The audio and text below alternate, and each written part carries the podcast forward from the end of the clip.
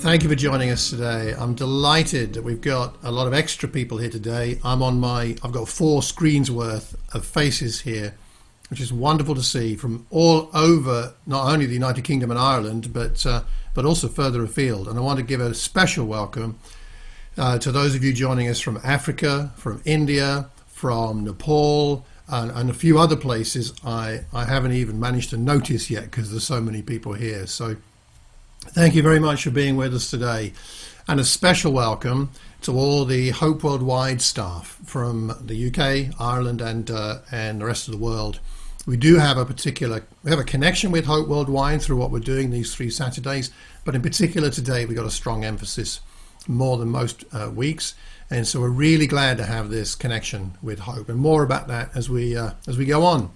Just a reminder: the the spirit of what we're doing here is a spirit of inquiry. We're here not to say we know what the message is in this mayhem, but we're here to say let's explore what the message might be for the world, perhaps for the church, when many of us are part of the same church, not all, but many, um, or us personally.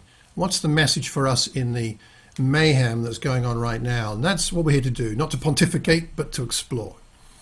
I am going to keep us muted for uh, most of the session because then we don't get the feedback, which is then makes it difficult to hear the speakers.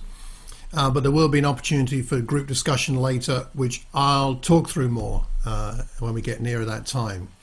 What we're going to be seeing today is a welcome video from Mike Farrell, CEO of Hope Worldwide UK, and um, then some talks by Andy Azilo and Rob Payne, and prayer by Chandra from uh, Hope Foundation in India, and some another video from Hope Worldwide Zambia from Doreen.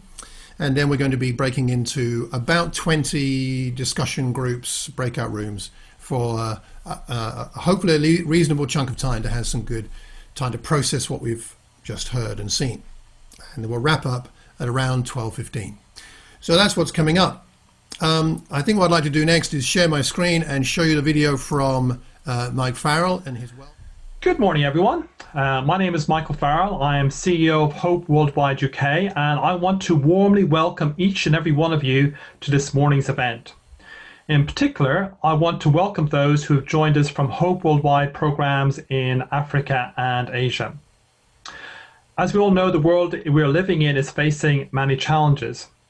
But regardless of those challenges before us, it is important that we take out time to pray, to listen, to talk to one another, and as needed, make decisions on how each of us can respond to what we are witnessing. And this morning, I'm thankful for to share one such opportunity with each of you. Later on in this morning's schedule, we'll be hearing from Doreen Bawali from Hope Worldwide Zambia, who is going to say a few th- words about how COVID 19 has affected them and also what they have been doing. Some of the money raised by Hope Worldwide, uh, Hope Worldwide's COVID 19 appeal will be going to help those affected in Zambia. So, once again, thank you for joining us. I hope we have a fantastic time together. And now I'm going to pass you on to Malcolm. Thanks, Mike. Fantastic.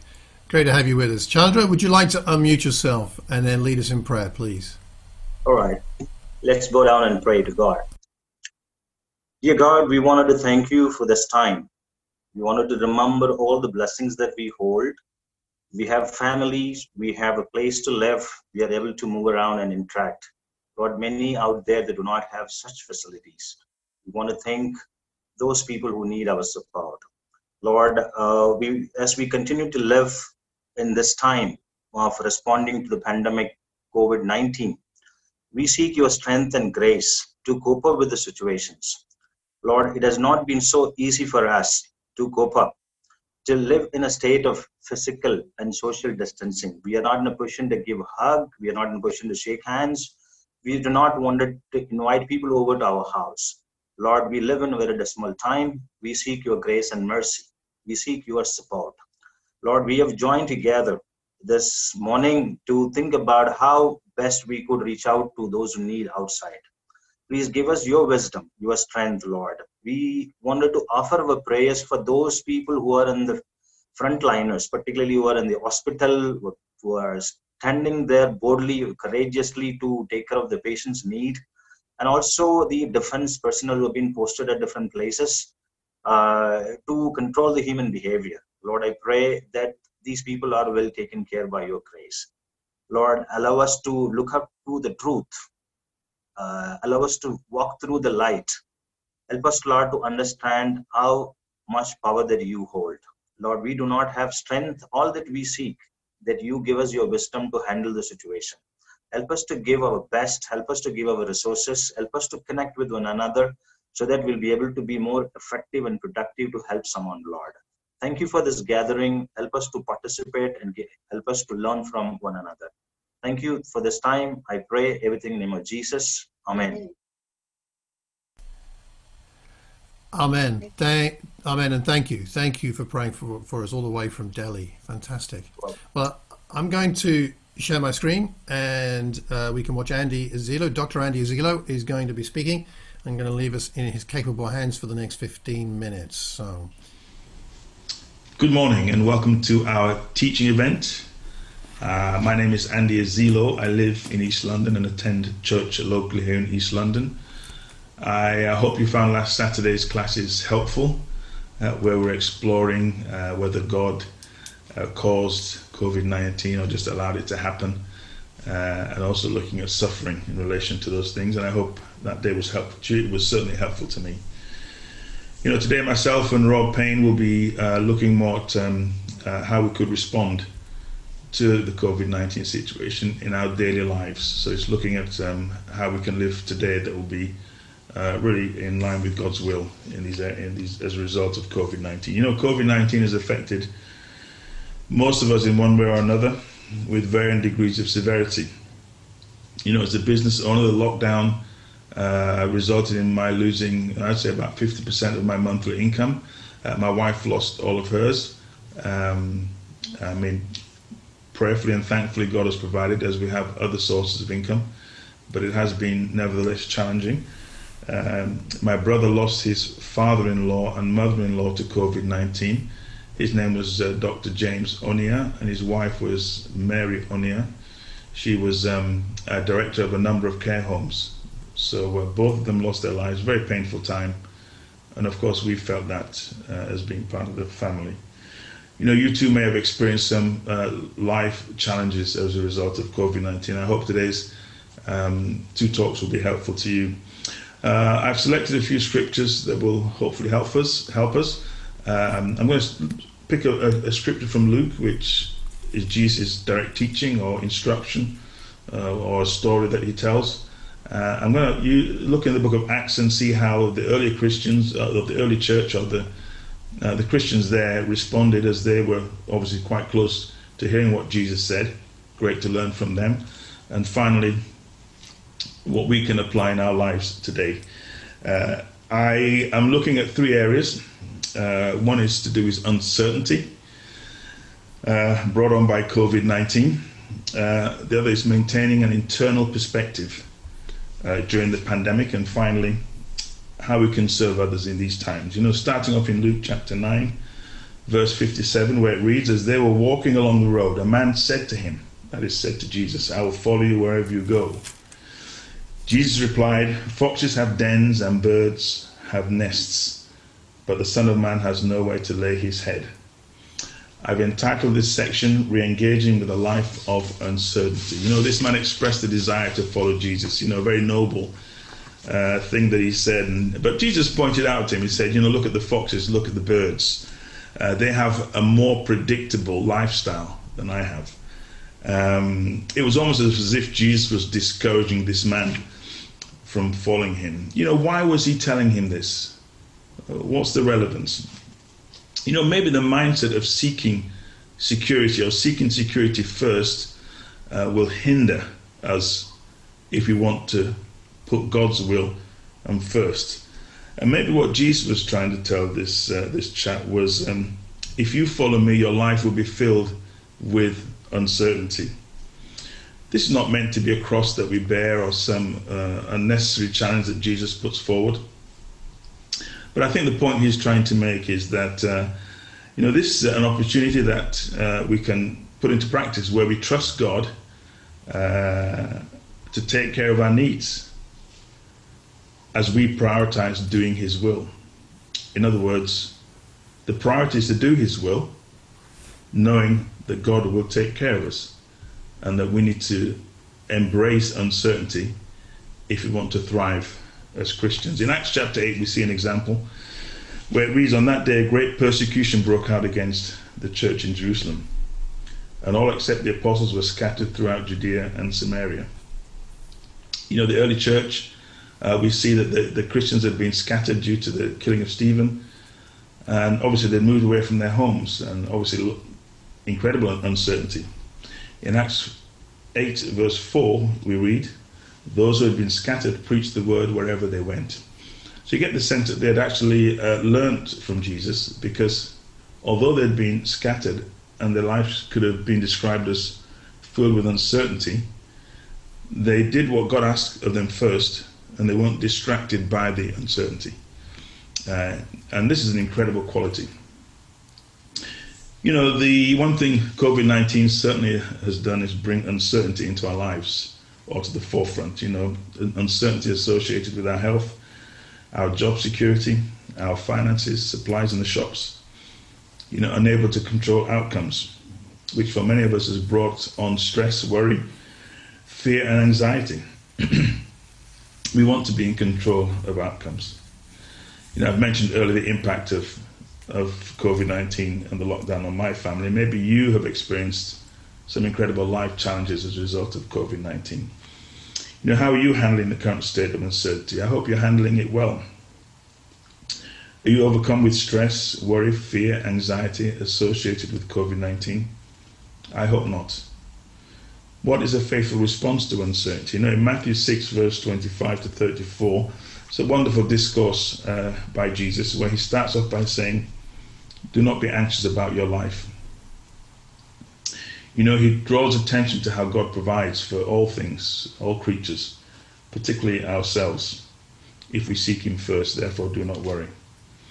In Matthew 10 28 says, Do not fear those who kill the body, but cannot kill the soul.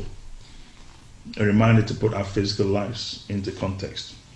You know, learning mindfulness, focusing, focusing on the present, meditating on God's word, uh, learning what God has to say you know, rather than not wanting uncertainty, maybe we should embrace uncertainty if we want to fulfill God's will.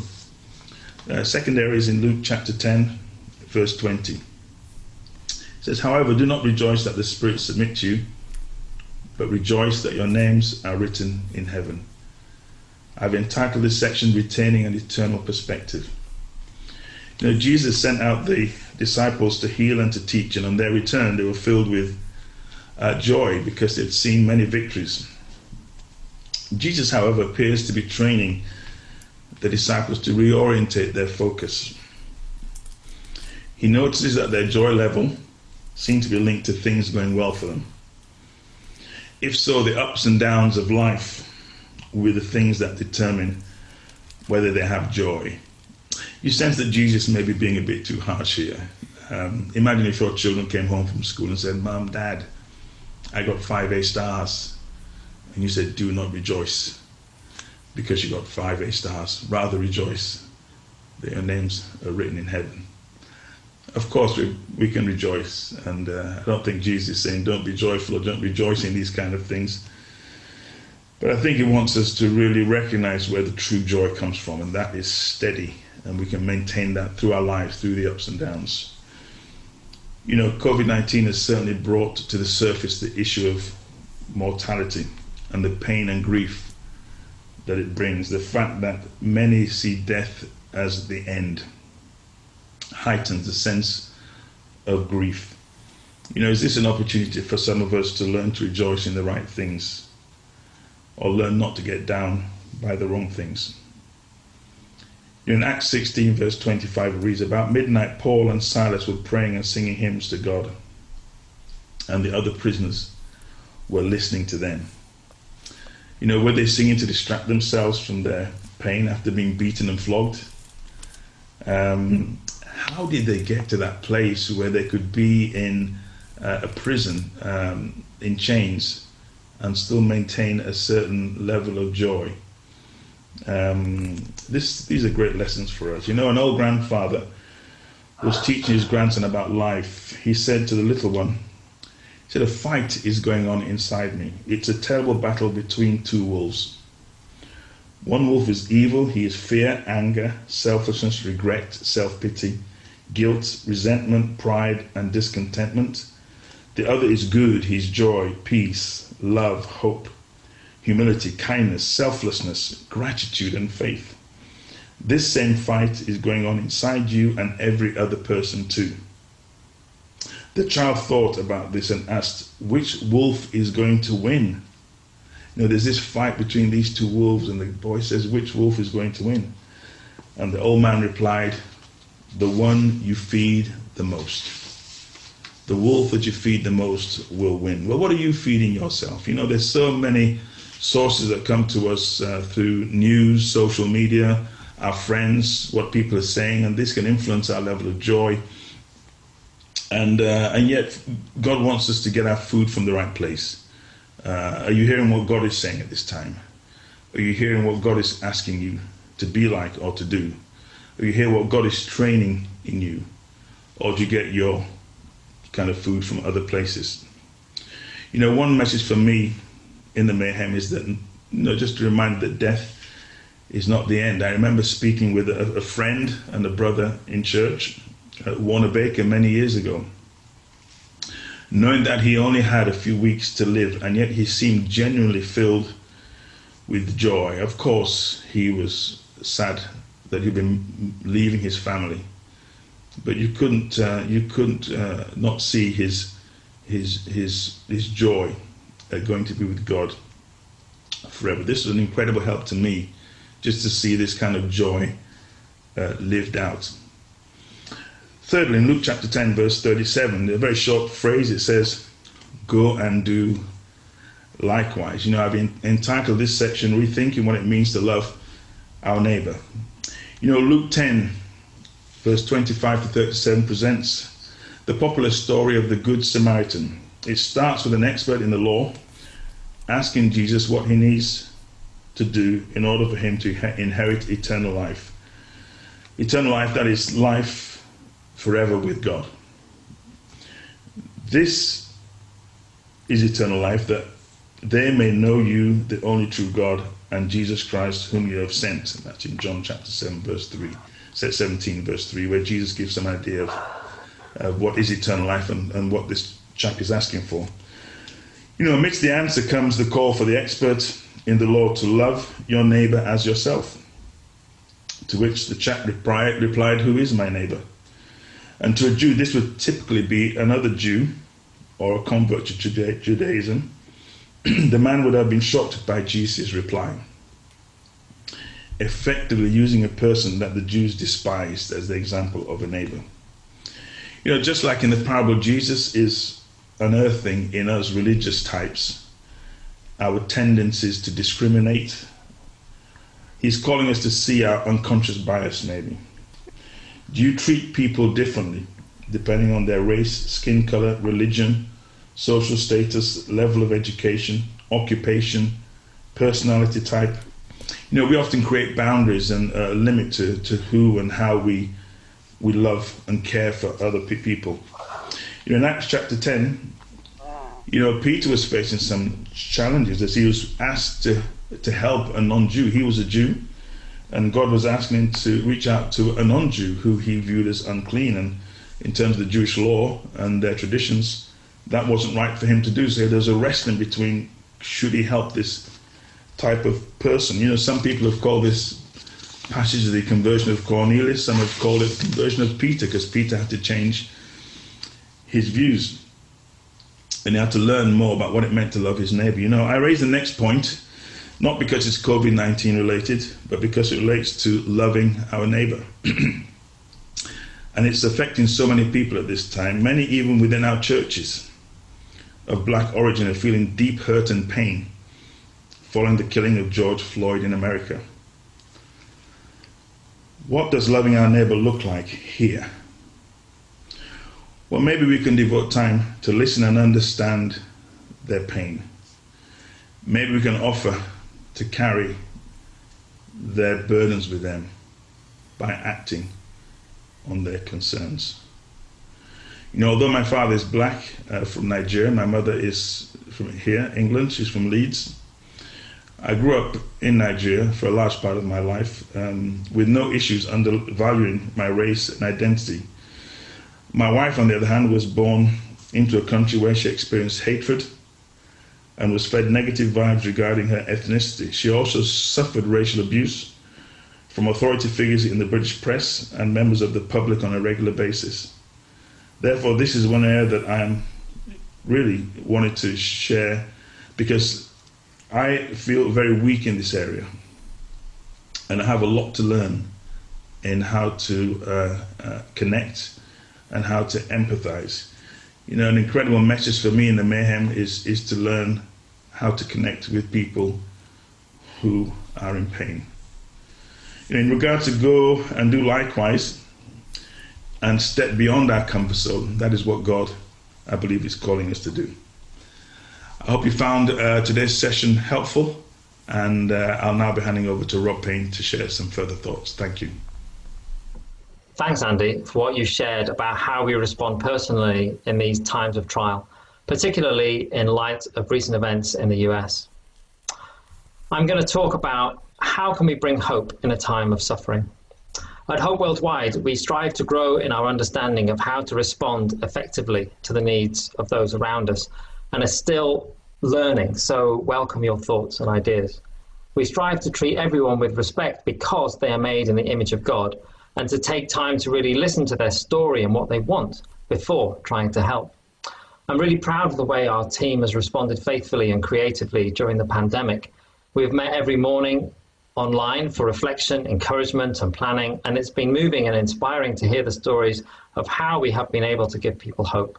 For example, during the lockdown, we got a call from a youth worker who had been on the streets for three days and had tried everywhere before being given our number by a partner organization. When my colleague Biagio heard his story, he was really moved. It often takes weeks for people to find suitable accommodation in London, but there wasn't time for that, so Biagio got creative. He called a landlord he had built trust with, advocated on his behalf, telling him all about how this person had helped others but now needed help himself. The landlord did a viewing straight away, offered him the place on the spot, gave him keys, and even let him stay that night. This was a miracle. It was so encouraging to be able to help someone in crisis so quickly. Later, I'm going to talk about how we can each respond to crisis by listening, speaking, and acting. There has also been sadness and tears as friends and relatives of colleagues have suffered and died as a result of the virus. I personally have felt very fortunate to be able to work from home and to be spared the trials of working on the front line or the extreme suffering that so many people in the world have experienced.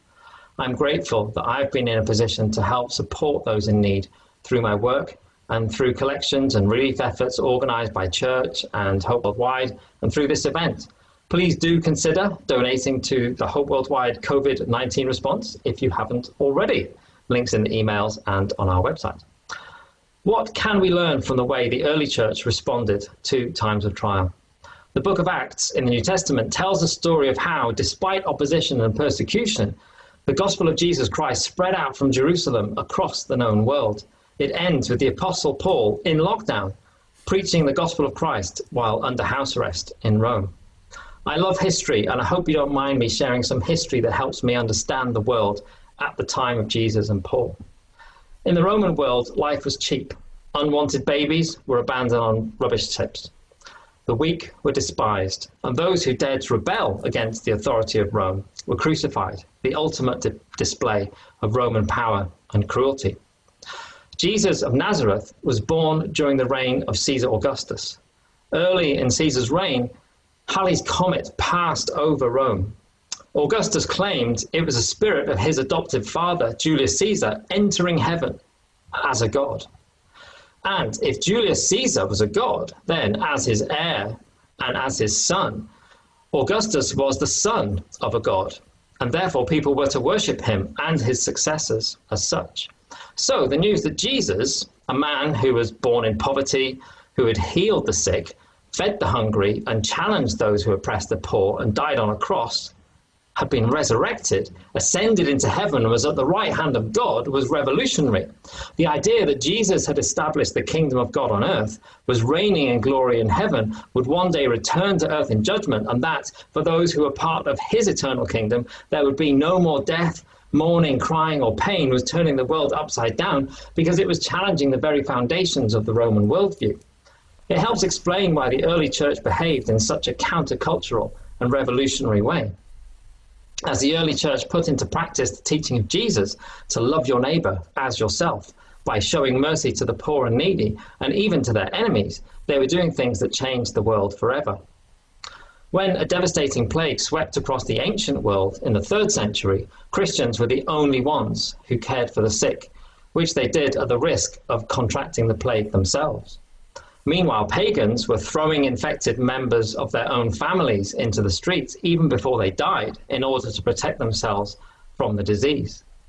The Roman Emperor Julian, writing in the fourth century, said, It is a scandal that the Galileans care not only for their own poor, but for ours as well. The love of power was being overcome by the power of love. I want us to consider the mindset of the early church and how it affected how they responded to crises like plagues and famine, so that when we are called to respond to issues in our world, like pandemic, poverty, racism, and climate change, that we are able to do so in a faithful and an effective way so that we can be part of the solution, not part of the problem. A key, a key scripture for me is Romans chapter 12, verse 2. Do not conform to the pattern of this world but be transformed by the renewing of your mind. Then you'll be able to test and approve what God's will is, his good, pleasing, and perfect will. It is hard to discern God's will sometimes, particularly during a crisis when there is so much happening and so many voices. We need to take time to meditate on Scripture, to read, to pray, to wrestle, to talk, so that our minds can be renewed and that we can test and approve God's will as we pray and take steps of faith. One of, the, one of the things that helps me is understanding the bigger picture, the story of God and the character of Jesus, so that I can consider what would Jesus do. In the session last week, we heard about how Genesis 1 to 3 describes how God made a good, ordered world and mankind in his image as responsible stewards of creation.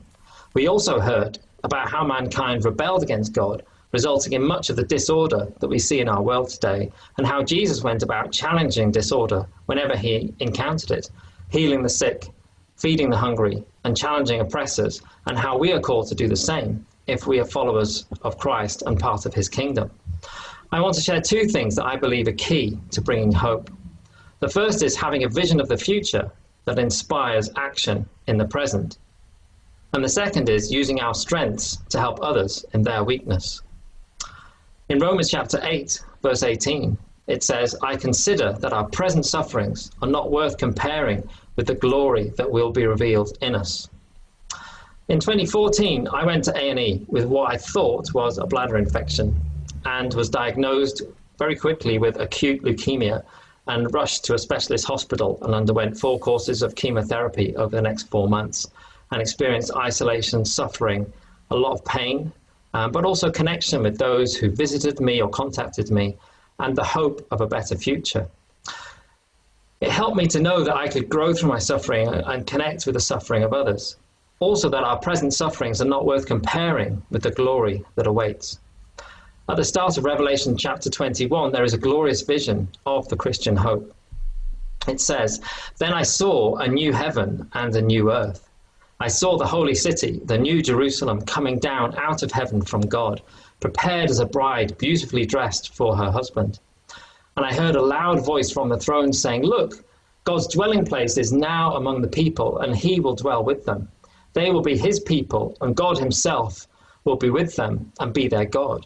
He will wipe every tear from their eyes. There will be no more death, or mourning, or crying, or pain, for the old order of things has passed away. The vision is of God dwelling with his people, and that there will be no more death or mourning or crying or pain. New Jerusalem comes to earth. It is the final answer to the Lord's Prayer that God's kingdom will come and that his will be done on earth as in heaven. The early church understood that they were bringing this hope to the world. Death was not the end, that they were citizens of heaven going out into the world as salt of the earth, rubbing healing salt into the wounds of their society and shining light into the darkness of the world around them. When people saw how they lived, and even more how they died, they wanted to know what motivated them to live in this way and what gave them this hope, even in the face of death. In our society today, a lot of people don't want religion or to be religious, but many people do want to be spiritual and to be part of something that makes the world a better place. And so, if people see Christians loving those in need and challenging injustice, it opens them up to hearing about why we do it.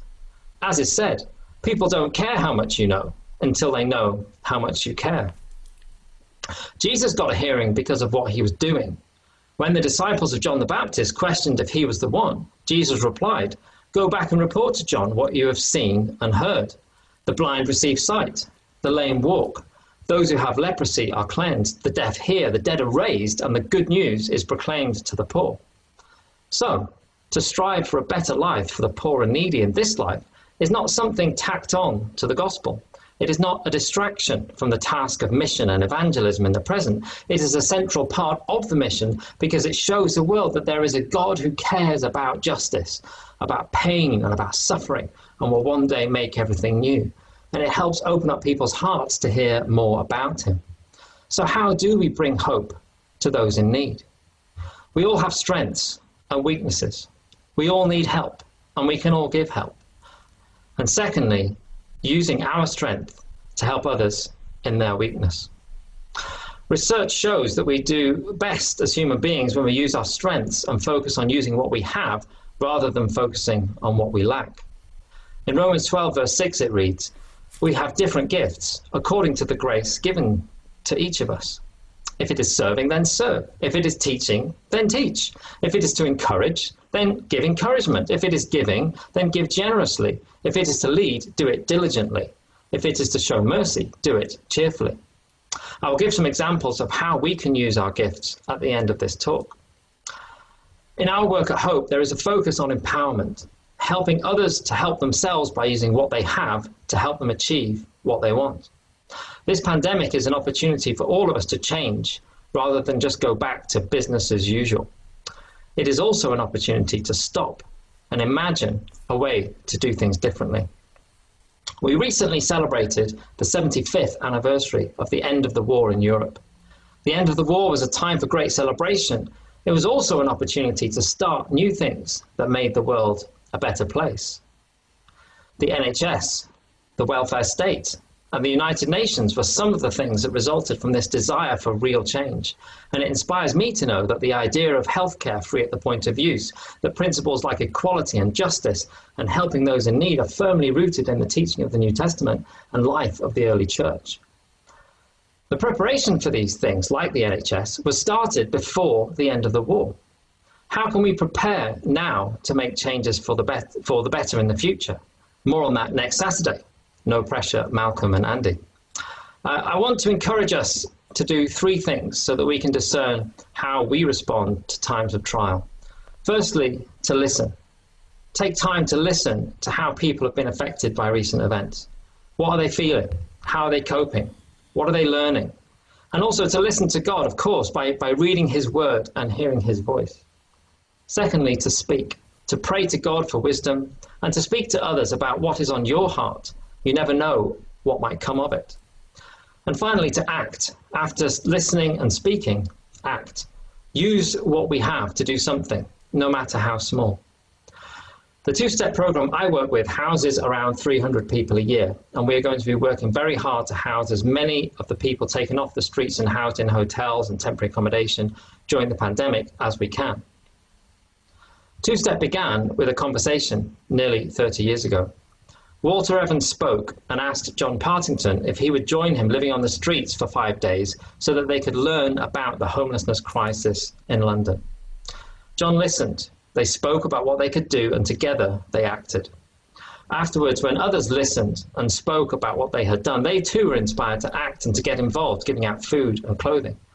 This led to this two step program, which has housed over 7,000 people and in turn led to our recovery service ODAP that has helped hundreds of people break free from addiction. I hope and pray that as we listen and speak to one another today, that we are inspired to take action and to take steps of faith that God can bless, and who knows where those will lead. I'm now going to show a couple of short videos, one from a supporter and another from a Hope intern, about their response. It can certainly feel really overwhelming to be surrounded by so many needs and not really know how to help. Which is why, when my husband Ben suggested that we take part in a family fundraising challenge, it got my attention. Initially, got my attention because I thought there's no way I can do this. But I'm really glad that as a family, we could listen and we could respond to the call to do something together as a family, rowing at least half a marathon together every single day in the month of May, with a goal of raising as much money as possible to go on to be a blessing to people around the world. It was tough.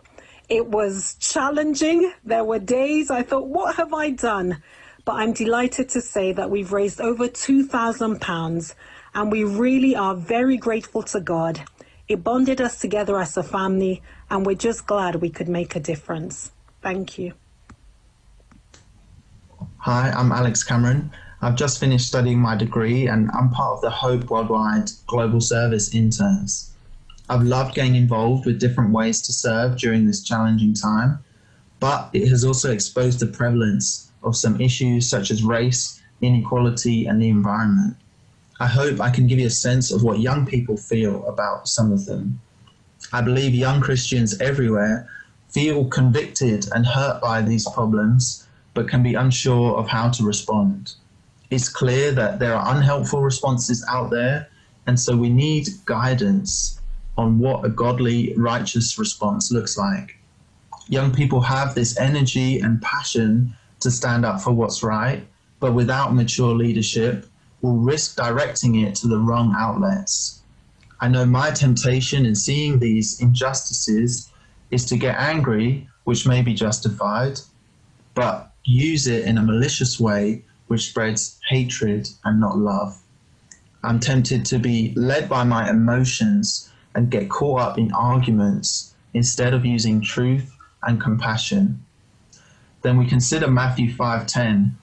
Blessed are those who are persecuted because of righteousness, for theirs is the kingdom of heaven. I think young people are willing to be persecuted for these causes, but we need guidance so that our own flaws or biases don't get in the way. We're already looking for ways to make positive change, but we want your support, experience, and biblical insight to ensure we always honor God with what we do. My encouragement is to listen, speak, and act. Listen to the challenges young people face around you. Speak up on what is wrong. Make clear how God feels about these issues. And act by making changes in your own life so that you're, you feel better equipped to protect against injustice. Thank you. Very much, Ronke and Alex. How can we use our gifts as we respond to the current crisis? Maybe it is serving others. Maybe it is teaching, helping others understand and process what is happening. Maybe it's encouraging. For example, giving, just listening and, and acts of kindness. Maybe it's giving. It's easy to be emotionally detached and like the priest or the Pharisee in the parable of the Good Samaritan, to walk by on the other side or, or look away rather than sacrificing time and resources to help those in need. Maybe it's leading, setting an example, encouraging others to get involved in, in a good effort or a good idea. Maybe it's showing mercy cheerfully, walking towards those in need, like the Good Samaritan again, and using what we have to help and also to get others involved. Even the Good Samaritan needed the inn and the innkeeper and didn't do everything himself. In summary, how do we respond to the suffering in this world? How can we bring hope? Let's have a transformed mind as we listen to God and others speak about what is on our hearts, and use our gifts and resources to act and take steps of faith together. Thank you.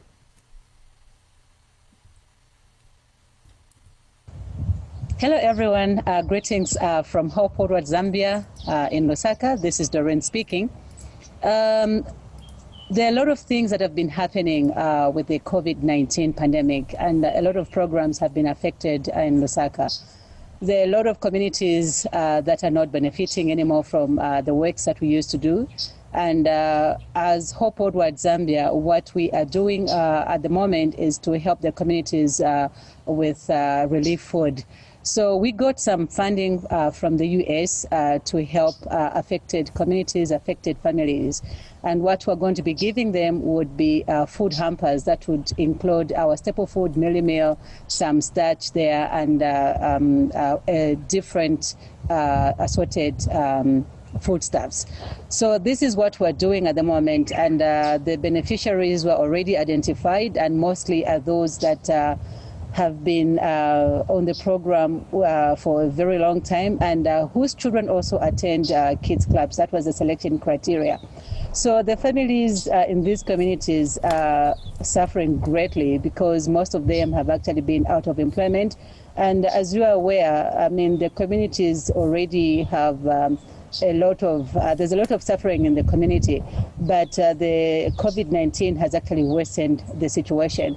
Many families are going uh, to bed hungry. Many children are going to bed hungry. Businesses have been affected. The women that uh, normally sell from the uh, sell vegetables and fruit at the market their sales have actually gone down because a lot of people are not not going to the market for fear of uh, contracting uh, the the disease. And even those people that were employed and were able to support their families, they're no longer doing that because uh, they are no longer employed. The maids have actually been um, uh, told to stop working because the employers do not want to risk uh, them uh, bringing the diseases in their homes. And even the people that were doing their own small businesses are no longer doing that because the market is actually at a standstill. The economy is actually very bad. So we will be distributing the food hampers in Chibolya, Kanyama, Mtendere, and Kalingalinga to help uh, to help the families uh, with. Uh, uh with the with the food so that they can uh, provide for their families. We know that uh, suffering is has always been there, but the COVID 19 has actually worsened the situation. And um, even if we're going to help them now, this help is not going to continue because there's no funding. We would love for us to go and help them to to just elevate them, to let them know that we care. We are doing all these things for them. We're in existence because we are there uh, for, because of them, and we want to give them hope. We want to make them aware that we still care, even if the economy is not doing well. We thank you so very much uh, for, for your support, and uh, thank you so much for being a part of this event. God bless. Thank you very much. Um, again, I want to say thank you to, uh, to everybody who's spoken uh, on the videos, and uh, uh, especially Andy and Rob and Doreen and Ronke and Alex, and then Mike Farrell at the beginning there, and uh, Ch- uh, and Chandra for praying for us all the way from India. Thank you very much. Um, we will make the recordings of the talks available. They'll go up either later today or tomorrow. Um, so that'll all go up online. We'll send the links out. If you have any further comments on today's materials or last week or thoughts about future stuff, then do let us know. Uh, you can email back on the emails you've received, um, or you can contact me personally or any of the guys organizing this, um, or you can send an email to the official Thames Valley Church email address, which is tvcochrist at gmail.com. tvcochrist at gmail.com.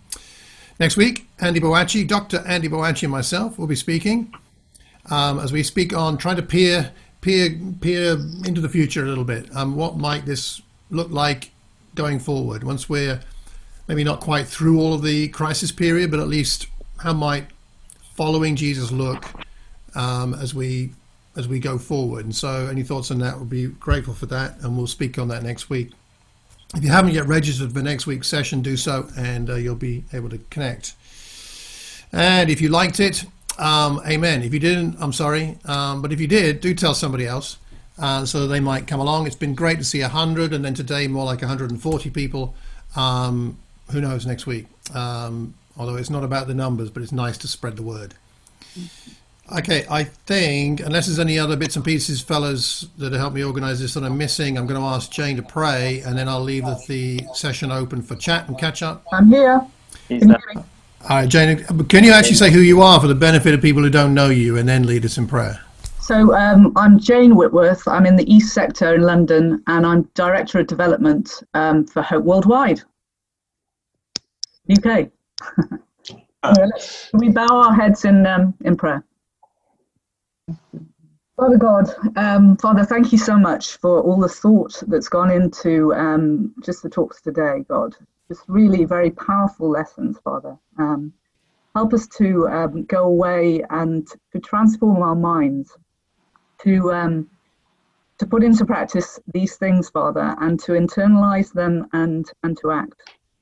God, help us to to grow in our ability to listen and to empathize with people who are not like ourselves help us to be like Jesus in that respect, God, to, um, to be able to really um, be slow to speak, but quick to listen, Father. Father God, help us, God, to embrace uncertainty, God. I love that idea of um, just the scriptures coming to life, God. Help us to um, to just do things which are countercultural and, and not to plan um, for our future, but to really be willing to just look at the uncertainty that you've created in the world at the moment, and to uh, and to embrace it and see what the opportunities are. Father God, most of all, God, help us just to be aware of all those who are suffering around us at this time, and to to really look for ways that we can help personally, um, that we can make a difference. Um, help us to use our different gifts help us to uh, be aware of what those are and um, to use them in order to help those around us. Father, thank you, God, for um, this time. Thank you for everyone joining in. Thank you for our brothers and sisters around the world joining in and for their um, their, their, willingness to give and uh, just the great job that they're doing in the different countries, God. Helps God just to be supportive and behind them, Father. Father, we, we love you. We thank you for all that you do for us, and we pray in Jesus' name. Amen. Amen. Amen. Amen. Thank you, Jane. I'm leaving it open for a while for catch up and chat. God bless you. Have a great Saturday.